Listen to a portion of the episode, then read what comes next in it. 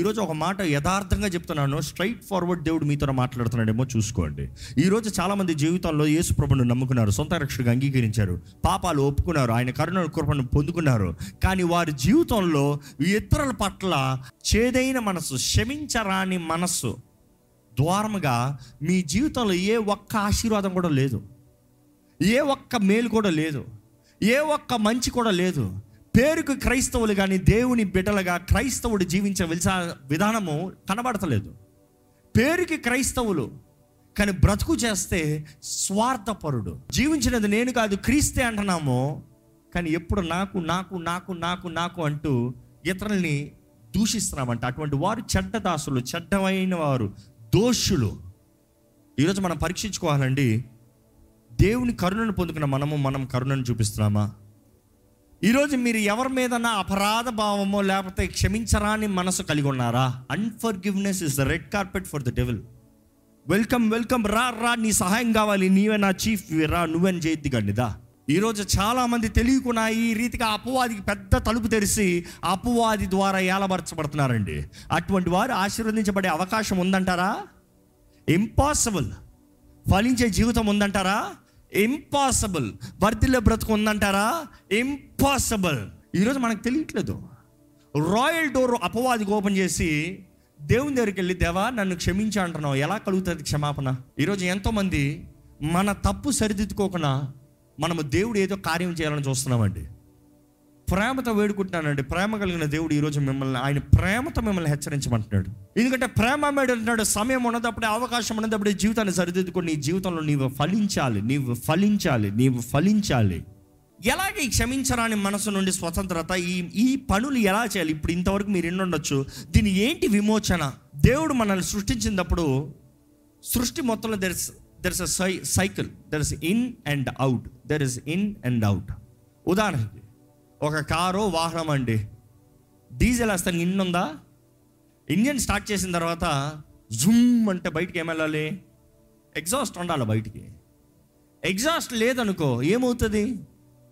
కావాలంటే మీ ఎగ్జాస్ట్ మీద ఏదైనా అడ్డు పెట్టండి, ఒకటి బండి అని చేసి ఎంత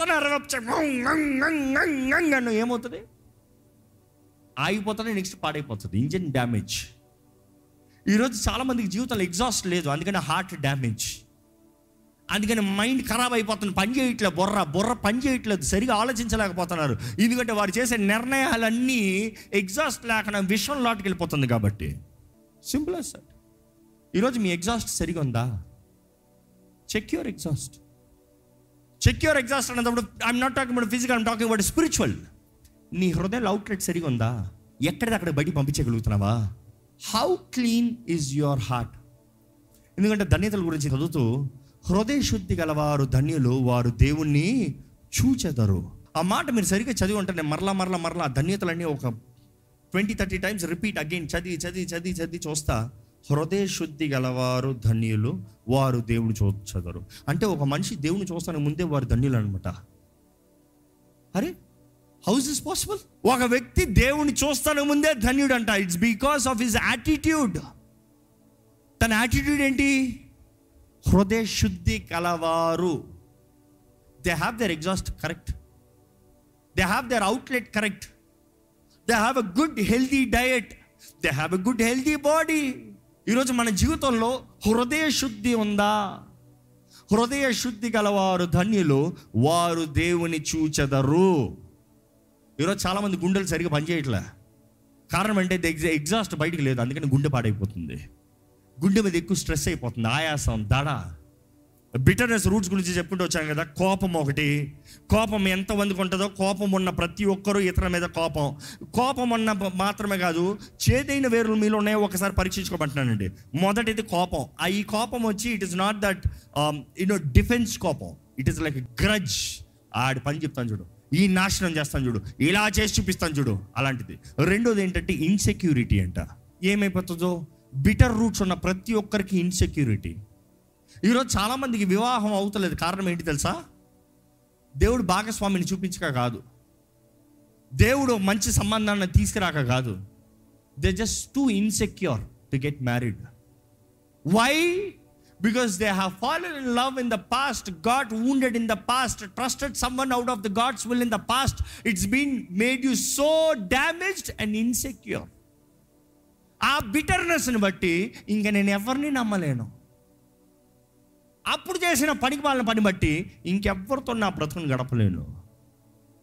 so you get insecurity. The bitterness creates insecurity. కొంతమంది ఏది చూసినా ఇన్సెక్యూరిటీ, జీవితంలో ఏది చేయాలని insecurity, because of bitter bitter roots అండి. చేదైన వేరుని బట్టి, చేదైన బ్రతుకుని బట్టి, చేదైన కార్యాన్ని బట్టి. మూడోది ఏంటి తెలుసా, ఈ చేదైన మనసుకు కలిగిన వారికి గర్వం ఎక్కువ ఉంటుందంట. గర్వం ఎలా వస్తుంది తెలుసా, actually it will start like a defence system for bitter roots. చేదు ఉన్న వారికి బిటర్ రూట్స్లో గర్వం ప్రారంభం అవుతుందంట. దాంట్లోంచి వచ్చే ఫలములు ఇవన్నీ. ఆత్మఫలం గురించి నేను మాట్లాడతలేదు, పరిశుద్ధాత్మ ఫలం గురించి మాట్లాడతలేదు. చేదు వేరులను బట్టి వచ్చే ఫలాలు ఇవన్నీ. కోపము, ఇన్సెక్యూరిటీ, ప్రైడ్. ఏంటిది, ఆయ్ నేనేం తక్కువ అనుకుంటా, గతంలో ఎవడో తక్కువ అన్నాడు అందుకని అందరి ముందు లేనిది ఉన్నట్టుగా, నేనేమనుకుంటున్నావు అన్నట్టుగా, ట్రైంగ్ టు డిఫెండ్. కొంతమంది చూడండి కొన్ని విషయాలు వారి గురించి జస్ట్ అలా టచ్ చేసి చూడండి చాలు, వారి గురించి మొత్తం చరిత్ర మాట్లాడుతున్నా కానీ విడిచిపెట్టరు. అంటే నువ్వేమనుకుంటున్నావో వారు క్లారిఫై చేయాలని చూస్తున్నారు. They are so proud, so proud. ఈ మాట వినేటప్పుడు, ఈ వాక్యం వినేటప్పుడు మీలో ఏమైనా కలుగుతుందా చూడండి. నాలుగో రకం ఏంటంటే దాంట్లో వచ్చే ఫలము, ఈ చేదైన వేర్లు ఉన్నవారు ఎవరికి లోబడదలుచుకోరు. They want independence. They talk about freedom. నేను ఎవరి మాట వినను, నేను ఎవరిని నమ్మను, నాకు నేనే, నేను ఒక్కనే బ్రతుకుతాను, నేను ఒక్కదాన్నే బ్రతుకుతాను, నా జీవితం ఒంటరి జీవితమే. మీ జీవితం కానీ ఒంటరి జీవితం ఉందా ఒకసారి పరీక్షించుకుంటారా? ఎందుకంటే కొంతమంది జీవితాలు ఇటువంటి రీతిగా చేదైన వేర్లు కలిగిన వారికి ఎవరు ఉండరు, పక్కన ఒక్కలే బ్రతుకుతూ ఉంటారు. వివాహం ఉండదు, వివాహమైన భర్త భార్య ఉండరు, ఎందులో ఏది ఉండదు. There is no friends, there is no family, there is no friendship. They only say I am alone, I am lonely. No no no no no చేదైన వేరును బట్టి, చేదైన వేరును బట్టి దే ఓన్లీ డిపెండ్ ఆన్ ఇది. ఐదోది ఏంటంటే ఈ చేదైన వేర్లు ఉన్నవారు ఓర్కన అఫెండ్ అయిపోతారంట. మీరు ఉన్నారు అలాగా, లేకపోతే ఎవరైనా చూసారు అలాగా? ఏదో మాటలో మాట ఏదో మాట్లాడుతూ ఉంటాం మనం, ఏమో ఏదో మామూలు మాట్లా, వెంటనే వాళ్ళు ఫీల్ అయిపోతారు. వెంటనే నా గురించి మాట్లాడుతున్నారు, నాదే ఇది ఏడిచేస్తారు. చూసారా, emotional blackmail, that is called. ఇందుకొరకు అలాగ అవుతుంది అన్నదప్పుడు చూస్తే కొన్ని గాయాలు బయట ఉంటాయండి, కొన్ని గాయాల మచ్చలు ఉంటాయండి, కొన్ని గాయాలు బయటికి పెద్ద పెద్ద గాయాలుగా కనబడతాయి, కొన్ని గాయాలు ఉంటాయి బయటికి కనబడమంటాయి, అవి లోపటకు ఉంటాయంట. కొన్ని గాయాలు బహిరంగ కనబడమంటే అవి లో లోన ఉన్నాయి. అవి ఏమంటామంటే దాన్ని ఇంగ్లీష్లో చూస్తే బ్రూజ్ అంటాం. Wounds are different, bruises are different. What is a bruise? Bruise అనేది ఇన్వర్డ్ డ్యామేజ్, వూండ్స్ అనేది అవుట్వర్డ్ డ్యామేజ్. బయట బ్లేడ్తో కోసామనుకో బయట కోసుకుంటుంది, గాయం కనబడుతుంది. ఈ బ్రూజ్ అనేది ఏంటంటే బాక్సింగ్లో చూడండి, గుద్దు గుద్దు గుద్దిన తర్వాత బయట ఏం అవ్వదు, బయట ఏం పెద్ద కోసుకోదు, బయట ఏం పెద్ద ఏ ఏం అవ్వదు. కానీ లోపట చూడండి ఎముకకి దెబ్బ తగిలి ఉంటుంది, లోపట నరాలు చిట్లు ఉంటాయి, ఈ కొంచెం రంగు మారుతుంది, ఎర్రగా అయ్యి దాని తర్వాత బ్లూయిష్గా మారి దాని తర్వాత నల్లగా మారుతుంది. ఆ టైంలో ఏమవుతుంది, బయట గాయం లేదు, మేకప్ ప్లేస్ కవర్ చేసుకోవచ్చు, చెయ్యి అట్లా పెట్టు అబ్బా అంటే. ఇందుకు ఓరక చేయబెట్టానన్నా కూడా మంచిగా చెయ్యి ఇట్లా పడతా ఉన్నా అబ్బా, ఇందుకు లోపట ఉంది గాయం. ఇలాంటి వారు కూడా అలాగే ఉంటారంట. They have inward bleeding. ఎవరో గాయపరిచిన దానికి వారు బయట బయట సర్దుకుని వచ్చారు, సడన్గా మీరు ఎక్కడో తెలియకుండా ఆ పాయింట్ టచ్ చేశారు, చేసిన దాన్ని బట్టి ఏమైపోతుంది, వెంటనే బ్లీడింగ్, వెంటనే నొప్పి, వెంటనే they try to jump on it. ఈరోజు ఒక మాట జ్ఞాపకం చేసుకోవాలండి, యేసు ప్రభు గుండె చెదిరిన వారిని బాగు చేయువాడంట. నమ్మేవారు మాత్రం హల్లెలూయా చెప్తారా? అంటే ఈ మాటకు అర్థం ఏంటంటే గుండె పీసులు పీసులు అయిపోవచ్చు. యేసు ప్రభు మన బహిరంగ గాయాలు మాత్రం కాదు స్వస్థపరిచేది, internal damage. When I talk internal damage, bruises, emotional damage. కొంతమంది జీవితాలు బయట ఏం డ్యామేజ్ ఉండదు, మన మనసులో చూడండి ఈ ధనవంతులు చూడండి, బయట ఏం నష్టం ఉండదు, అంతా ఉంటుంది. కానీ మనసులో చూడండి నెమ్మది ఉండదు. ఈరోజు చాలామంది భార్యాభర్తల మధ్య కూడా ఎమోషనల్ డ్యామేజ్. కలిసే ఉంటారు, వివాహం అంటారు, కుటుంబం అంటారు, పిల్లలు అంటారు, but there is a gap. ఎందుకంటే ఎప్పుడో ఏదో ఎక్కడో ఏదో అయిన దాన్ని బట్టి ఆ డ్యామేజ్, ఉండ్ నొప్పి నొప్పి సమాధానం లేదు. కానీ బాగు చేసేది దేవుడు అనేది దేవుడు నాకు తెలియజేస్తుంది. He can heal from inside out. కానీ ఎలాగ హీల్ చేస్తాడనేది కూడా మనం చూస్తున్నాము. ఆ రోజు చూస్తే ఈ చేదైన వేర్లు కలిగిన వారికి సిగ్గు ఎక్కువ అంట, అందుకని వాళ్ళు బయటికి రారు. ఎందుకంటే ఎవరో ఎప్పుడో అన్నారు నువ్వు అందంగా ఉండవా, అందుకని వాళ్ళు ఎలా ఉన్నారో they just doubt themselves because of someone's wound. Till God heals you cannot live again. Till God heals you cannot speak again.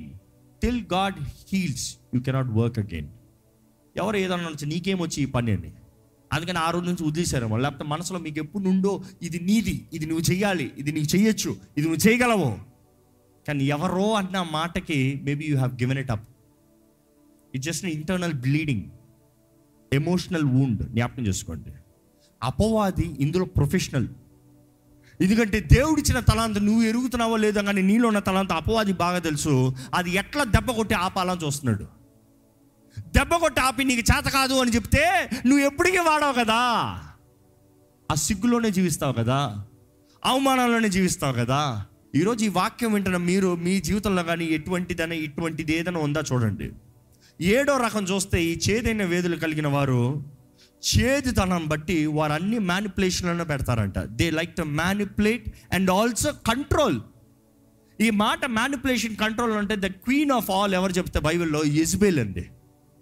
Manipulation and control, she is the queen.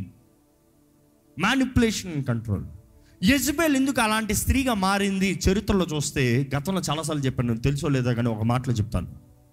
Jezebel అధికారాన్ని కోరింది, అధికారాన్ని కనబరిచింది, తన మాటకు విరోధంగా లేచింది, ఎవరినైనా చంపేసింది. దైవజనుడు, అంత గొప్ప దైవజనుడు అని ఏలియానే బెదిరిస్తుంది, రేపు ఈ టైంకి నేను చంపి కుక్కల్ని దేహాన నాకపోతే చూడు అంటే ఎంత అధికారం. ఆ స్త్రీకి ఏమాత్రం భయం ఉందా? ఇందుకు దాని ముందే చూస్తాం బాల్ ప్రవక్తల్ని, అషర్ ప్రవక్తల్ని, ఇంచుమించు నాలుగు వందల యాభై మంది వీరు, నాలుగు వందల మంది వీరు. కరెక్ట్ చరిత్ర చూస్తే eight hundred and fifty eight hundred and forty ప్రాఫిట్స్ని చంపిన తర్వాత అమ్మంటుంది, రేపు ఈ టైంకి నిన్ను చంపి నీ దేహాన్ని కుక్కలు నాకపోతే చూడు. ఇందుకు ఆ స్త్రీ అంతా మూర్ఖురాలుగా, హార్ట్లెస్గా మారింది అంటే తన యవ్వన కాలంలోనే తన చిన్ననాటే తన తల్లిని పోగొట్టుకుంది. తల్లిని పోగొట్టుకున్న స్త్రీ తన తండ్రి ద్వారా పెంచబడింది. తన తండ్రి తనని నిజంగా ప్రేమించలేదు. తన తండ్రి ఆ స్త్రీని ఒక ఆబ్జెక్ట్, ఒక వస్తువులాగా చూశాడు. చివరికి ఆ స్త్రీని ఎలాగ ఇచ్చుకున్నాడంటే ప్రోడక్ట్ లాగా, ఎక్స్చేంజ్ ఆఫర్ లాగా ఇచ్చాడు.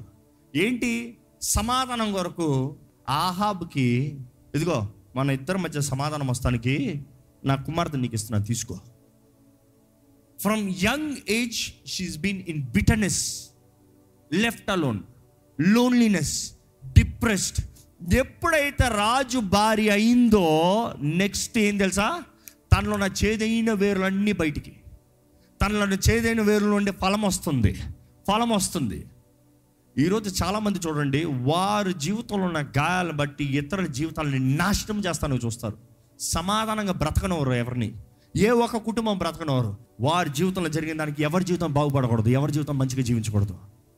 కొన్ని జీవితాలను చూస్తానండి ఇంకేవి మారతాయా అనే పరిస్థితులు ఉంటుంది. ఎందుకంటే వారి గాయాలు అంతా లోతుగా ఉన్నాయి. ఈరోజు ఈ వాక్యం వింటున్న మనం, మనలో కానీ క్షమించరా అని మనసు ఉంటే మన మా నాశనాన్ని మనం తెచ్చుకుంటున్నాం. మన తల మీద we are putting the coals of fire, అగ్నిని మన మీద వేసుకుంటున్నాం, అగ్ని గుండంలోకి వెళ్ళిపోతాం. నువ్వు అనుకుంటున్నావేమో నేను ఆలయానికి వస్తున్నాను, నేను కానుకలు ఇస్తున్నాను, నేను ప్రార్థన చేస్తున్నాను, నేను భక్తిని, నేను విశ్వాసం, నేను బాప్తీసం తీసుకున్నాను. Does it care? God doesn't care all this. నీకు క్షమాపణ ఎవరు ఇచ్చారు? నీకు నీకు క్షమాపణ ఎవరిచ్చారు? నేను ఒకనని అడుగుతున్నాడు దేవుడు. నీకు క్షమాపణ రావాలంటే, నేను నీకు క్షమాపణ అవ్వాలంటే నువ్వు క్షమించాలి కదా.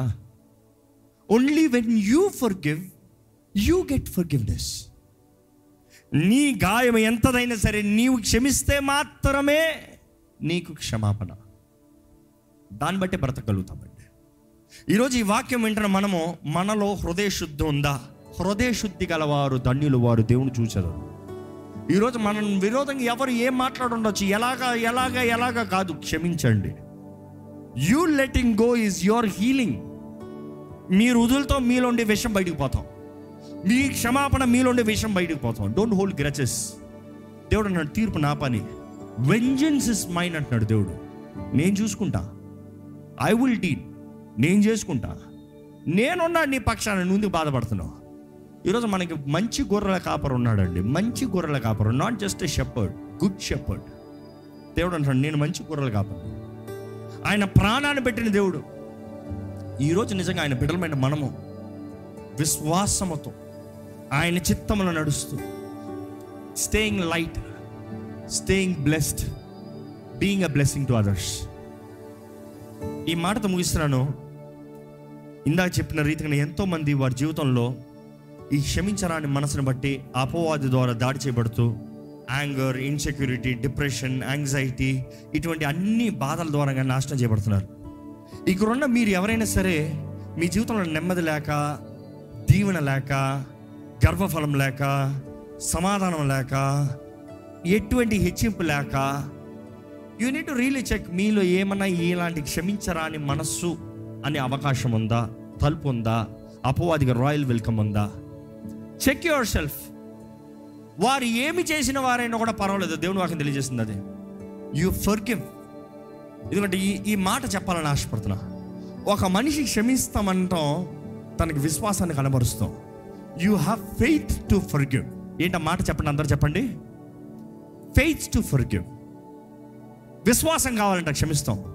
వీరు ఇలా చేశారే అని ఒక భావం ఉంటుంది, కానీ పర్వాలేదు, నాకు విశ్వాసం ఉంది, వారు ఇలా చేసినా కూడా నన్ను బాగు చేయగలిగిన దేవుడు ఉన్నాడు. విశ్వాసం. వారు నన్ను ఇలా శపించారు, పర్వాలేదు, వారు శపించినా కూడా శాపాన్ని ఆశీర్వాదంగా మార్చే దేవుడు ఉన్నాడు. విశ్వాసం. So only when you have faith you will forgive. Without faith you cannot forgive. ఈరోజు మనం కూడా మన జీవితంలో మనకు నిజంగా విశ్వాసం అంటే వి హంబుల్, వి కన్ఫెస్. మనం ఇతరులను క్షమించి మనం మనం దేవుని దగ్గర క్షమాపణ అడగాలండి. ఈ సమయంలో దయచేసి స్థలాలు ఉంచి మొదటగా మిమ్మల్ని మీరు పరీక్షించుకోండి. ఏంటి మీ జీవితంలో ఉన్న గాయాలు? ఏంటి మీ జీవితంలో ఉన్న బాధ? ఏంటి మీ జీవితంలో ఉన్న వేదన? ఏంటి మీ జీవితంలో ఉన్న దుఃఖము? ఏంటి మీ జీవితంలో లేని ఆశీర్వాదము? ఏంటి మీ జీవితంలో నిలిచి ఉండనిది? First check check check check your self. దేవుని వాక్యము మనకు అర్థం వంటిదండి, మనల్ని మనం పరీక్షించుకునే చేసేది, పరీక్షింపుల చేసేది. You need check your self. దేవుని వాక్యం చెప్తా, test yourself whether are you in faith or not. మీరు విశ్వాసంలో ఉన్నారో లేదో మిమ్మల్ని మీరు పరీక్షించుకోండి అని దేవుని వాక్యం తెలియజేస్తుంది. ఈరోజు నిజంగా దేవుని క్షమాపణ కలిగిన వారు ఉన్నామా పరీక్షించుకోవాలి. ఎక్కడ మీకు తప్పు జరుగుతుందో చూడాలి. కుటుంబంలో సమాధానం ఉందా? భార్యాభర్తల మధ్య సమాధానం ఉందా? తల్లిదండ్రుల మధ్య, సహోదర సహోదరుల మధ్య సమాధానం ఉందా? రక్త సంబంధుల మధ్య సమాధానం ఉందా? ఎందుకు లేదు? Go to the root cause, go to the root cause now. ఎందుకు లేదు? ఏంటి ఆ మాటలు? ఏంటి వారు చేసిన పని? ఏంటి అది మిమ్మల్ని బాధపడి? ఏంటి అది? ఎన్ని సంవత్సరములైనా సరే అక్కడ ఉంది, ఆ విత్తనం ఎదిగింది, మొక్కలాగా ఎదిగిందేమో, చెట్టులాగా ఎదిగిందేమో, ఇది పీకే సమయం ఇది. ఏంటి అది మిమ్మల్ని బాధపరిచింది? ఏంటి అది వారు మాట్లాడినది? ఏంటి అది మిమ్మల్ని గాయపరిచింది? ఏంటి మీకు చేసిన అన్యాయం? ఏం అక్రమం జరిగింది మీ జీవితంలో? అది ఏమైనా సరే ఈ సమయంలో if you have got to the root cause, start plucking it out, start plucking it out. వారిని క్షమించండి, వారు అన్న మాటలను క్షమించండి, వారు చేసిన కార్యాలను క్షమించండి. Start forgiving, start forgiving, start forgiving. You will receive forgiveness. మొదటగా మీరు క్షమిస్తే మీకు క్షమాపణ.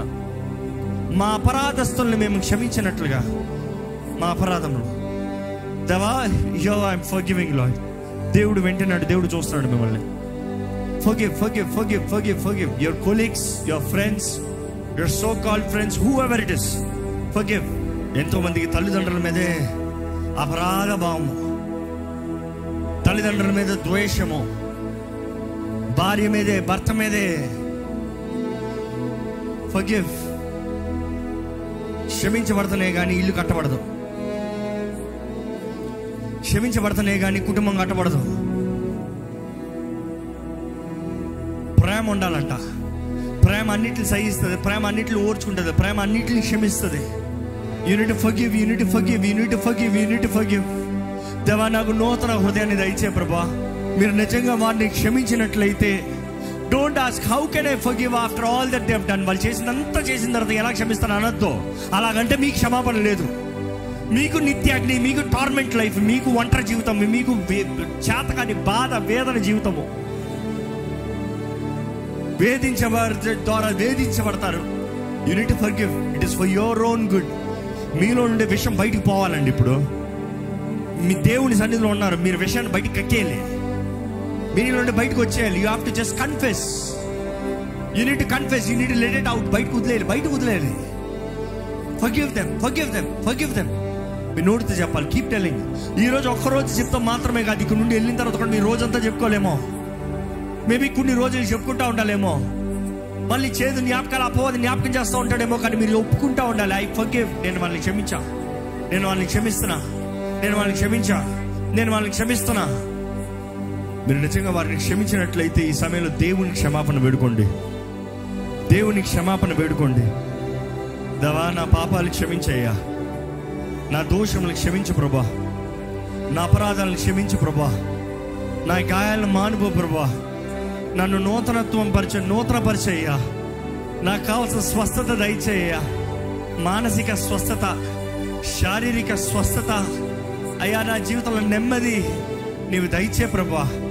నెమ్మది లేదు, విసికి వేసారిన జీవితం. ఆ దేవుడిని అడగండి, ఆయన బాగు చేస్తాడండి, బాగు చేస్తాడు. గుండె చెదిరిన వారిని బాగు చేయువాడు ఆయనే కదా, ఆయన బాగు చేస్తాడు. రాతి హృదయాన్ని తీసివేసి మాంస హృదయాన్ని ఇస్తానంటున్నాడు. నిజముగా మీరు ఒప్పుకుంటే, ఆయన చేతిలో సమర్పించుకుంటే, ఈరోజు యేసు ప్రభు సిద్ధముగా ఉన్నాడండి. మీలో రాతి హృదయాన్ని తీసివేసి మీకు మాంస హృదయాన్ని ఇస్తానికి ఆశపడుతున్నాడు ఆయన. అడగండి, దేవా నాలో నూతన హృదయాన్ని దయచేయి, నాకు నూతన మనసు దయచేయి, నీ దృష్టి నాకు దయచేయి. అడుగుతారా? అడుగుతారా? ఇక్కడ ఎవరైనా నిజంగా యేసు అనుగ్రహిస్తున్న స్వతంత్రత కావాలంటే మీరు ప్రార్థన చేయాలి. మౌనంగా ఉంటే స్వతంత్రత రాదు, మౌనంగా ఉంటే స్వస్థత రాదు, మౌనం అంటే జీవితం బాగుపడదండి. ఆయన క్షమాపణ కావాల్సిన వారు వేడుకోవాలంట. మీరు నిజంగా ఆయన క్షమాపణ వేడి, ఆయన సమాధానం మీరు పొందుకున్నట్లయితే, ఈ సమయంలో మీరు చేయవలసింది ఇంకొకటి ఉంది. మొదటిది ఏంటంటే మీరు క్షమించాలి, రెండోది ఏంటంటే మీరు క్షమాపణ వేడుకోవాలి. దేవుని వాక్యం తెలియజేస్తుంది, యాకోబు పత్రిక నాలుగు ఏడులో submit unto God, resist the evil. దేవునికి సమర్పించుకోవాలంటే, అపవాదిని ఎదిరించాలంట, అప్పుడు వాడు మీ ఎద్ద నుండి పారిపోతాడంట. ఇంతవరకు అపవాది మిమ్మల్ని దాడి చేస్తూ ఉన్నాడేమో, కానీ ఈ time, this is the time you cast him out. It's your responsibility, it is your responsibility. ఈ సమయంలో మీరు అపవాదిని ఎదిరించండి. అపవాదికి నా మీద, నా జీవితం పై నీకు అధికారం లేదు అపవాది, అపవాదిని నా జీవితంలో చోటు లేదు అపవాది, నా ఆత్మ శరీరం మనసు యేసు సొత్తు, నీకు నా మీద అధికారం లేదు చెప్పండి. You you cast him out, you send him out. దేవా, నాలో ఏ శాపం వెళ్తానికి వీల్లేదు ప్రభా, నేను ఎదిరిస్తున్నాను ప్రభా. ప్రతి శాపపరచు ఆత్మలో, ప్రతి గర్వపు ఆత్మ, ప్రతి చీకటి ప్రభావము, ప్రతి మోసపరచు ఆత్మలో, ప్రతి మ్యానిపులేషన్ స్పిరిట్, ప్రతి అనారోగ్యపరచు ఆత్మలో, ప్రతి ఫెయిల్యూర్ స్పిరిట్ ప్రభా, ప్రతి నిరుత్సాహ ఆత్మ, ప్రతి భయపెట్టు ఆత్మ, నాలో నిన్ను సున్నామలో బయటికి పోవాలి. దేవుని చేతిలో సమర్పించుకుని అపవాదిని ఎదిరిద్దామండి.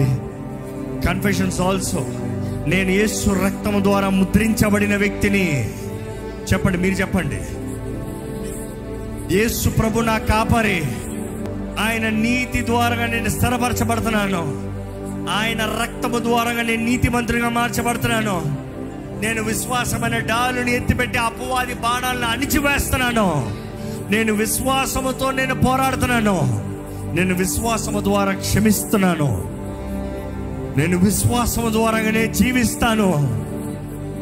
నా దేవుడు నాకు సమస్తం మేలు చేస్తాడు, నా దేవుడు సమస్త విషయంలో నడిపిస్తాడు, నా దేవుడు నా అవమానాన్నంతా కొట్టివేస్తాడు, నా దేవుడు నా కీడునంతా మేలుగా మారుస్తాడు. మీరు నమ్మాలండి, నమ్మితే చెప్పండి, దేవుడు నిశ్చయంగా కార్యం జరిగిస్తాడు. నాకు విరోధంగా లిగిస్తున్న ప్రతి ఆయుధాన్ని నేను ఎదిరిస్తున్నాను, No weapon that formed against thee shall prosper. Every tongue that rises against thee, I shall condemn thee. నాకు విరోధంగా రూపించబడిన ఏ ఆయుధము వర్ధిల్లదు. నాకు విరోధంగా లభిస్తున్న ప్రతి నాలుగుని యేసు నామములో ఎదిరిస్తున్నాను ఇప్పుడే. దేవా, నీ శక్తి దయచేయ, నీ జయము దయచేయ. హెచ్చింపు నీ దగ్గర నుండి వచ్చేది, వర్తిలింపు నీ దగ్గర నుండి వచ్చేది, జయము నీ దగ్గర నుండి వచ్చేది, దీవిన ఆశీర్వాదం నీ దగ్గర నుండి వచ్చేది. ఇదిగో దేవా, నీ బిడ్డలు నీ చేతులకు అప్పచెప్తున్నానయ్యా. ఒక్కసారి చూడు ప్రభా, నీ బిడ్డలు చూడు, నీ గాయపడిన హస్తంతో ముట్టు ప్రభా. ఒక్కసారి నీ బిడ్డల జీవితాన్ని దర్శించు, ఒక్కసారి వాడిని స్థిరపరచు, బలపరచు. దేవా, నీవు చూచుచున్నావు దేవుడివి, నువ్వు ఎరుగున్న దేవుడు, నువ్వు సమస్తం గ్రహించిన దేవుడివి అయ్యా. నీ దగ్గర నుండి ఏది మేము దాచలేం ప్రభా. నీ సమస్తం ఎరిగిన సర్వజ్ఞానివి ప్రభా. నీ బిడ్డల దోషాలని అయ్యా నువ్వు తుడిచివేయమని వేడుకుంటున్నా. మా క్షమాపణ అడిగిన ప్రతి ఒక్కరిని తుడిచివేయ ప్రభా. యేసు రక్తము సిద్ధంగా ఉంది కదా ప్రభా, మేము నమ్ముతున్నామయ్యా. యేసు రక్తము ద్వారా మమ్మల్ని కడగమని వేడుకుంటాము, మమ్మల్ని పరిశుద్ధపరచమని వేడుకుంటాము, మమ్మల్ని నూతనపరచమని వేడుకుంటాము, మమ్మల్ని క్రీస్తు స్వరూపంలో మలచమని వేడుకుంటాము ప్రభా. ఇక నీ బిడ్డలను ఎవరు అపవాది దాడి చేయకూడదయ్యా, ఎవరు అణిచిపెట్టకూడదయ్యా. ఏ జీవితాలు అణిచిపెట్టబడిన జీవితాలు ఉండడానికి వీల్లేదు ప్రభా. ఇక్కడ అపవాది ద్వారా ఎన్ని సంవత్సరములు, ఎన్ని తరములు, ఎంత కాలంగా అణిచివేయబడిన జీవితంలో అయినా కూడా నజరేయుడైన యేసు నామములో దేవుని వాక్యం ద్వారా వారికి విడుదల కలుగునుగా అని ప్రకటిస్తున్నాను. సమాధానాన్ని పాడు చూస్తూ, కలవరాలు పెడుతూ, అపవాది మాటలు, అపవాది వ్యక్తులు ఎవరెవరైతే నీ బిడ్డలు దాడి చేస్తున్నారో వారి పక్షాన నిలిచి ప్రార్థిస్తున్నామయ్యా. దేవా, నీ బిడ్డల పట్ల అయ్యా నీ చిత్తము మాత్రమే జరగాలయ్యా. ఎటువంటి కలవరపరిచే కార్యములు, కలవరపరిచే వ్యక్తులైనా సరే నజరేయుడైన యేసు నామములో లయమైపోవునుగా అని ఆజ్ఞాపిస్తున్నాము. ఈరోజు వాక్యం అయిన రీతిగా ప్రభా, మేము క్షమించి క్షమాపణ పొందుకునే వారుగా అటువంటి వారి జీవితంలో చదువులు, ఉద్యోగాలు, వ్యాపారాలు ఏదైనా సరే blessed and secured by you lord. మేము ఒక్క తలుపు అపవాది తెరుస్తే మొత్తం నాశనమే కదవయ్యా. దోచుకుంటానికి, నాశనం చేస్తానికి, హత్య చేస్తానికి వస్తున్నాడు కదయ్యా. కానీ మాకు సమృద్ధి జీవితానికి ఇస్తా వచ్చిన దేవా, సమృద్ధి జీవితాన్ని ఇస్తానికి వచ్చిన దేవా, నీ ద్వారంగా నీ బిడ్డలకి అన్ని విషయాల్లో సమృద్ధి దయచేయ. ఆకాశ పక్షులు పోషించే దేవుడు, అడవి పూలను అలంకరించే దేవుడివి, మేము వాటికైనా విలువైన వారమని తెలియజేసిన దేవా, నీ బిడ్డల జీవితాలు ఏ కొరత లోటు ఉండనవద్దు. నువ్వు మమ్మల్ని చేసిన విధానంలో మేము జీవించే కృపను మాకు దయచి, పైనున్న వాటికి ఆశపడేవారుగా, ఎత్తైన శిఖరంలో ఉండేవారుగా, నీ మహిమార్థమై నిన్ను ఘనపరిచే జీవితంలో కలిగిన వారుగా, నీ కృప కనికరంతో మమ్మల్ని నడిపించి వర్తిలింపజేయమని వేడుకుంటూ, విత్తన వాక్యాన్ని ముద్రించి చేసిన ప్రార్థనకి జవాబు నేను దయచేయమని నజరేయుడైన యేసు నామములో అడిగి వేడుచున్నాం తండ్రి. ఆమేన్.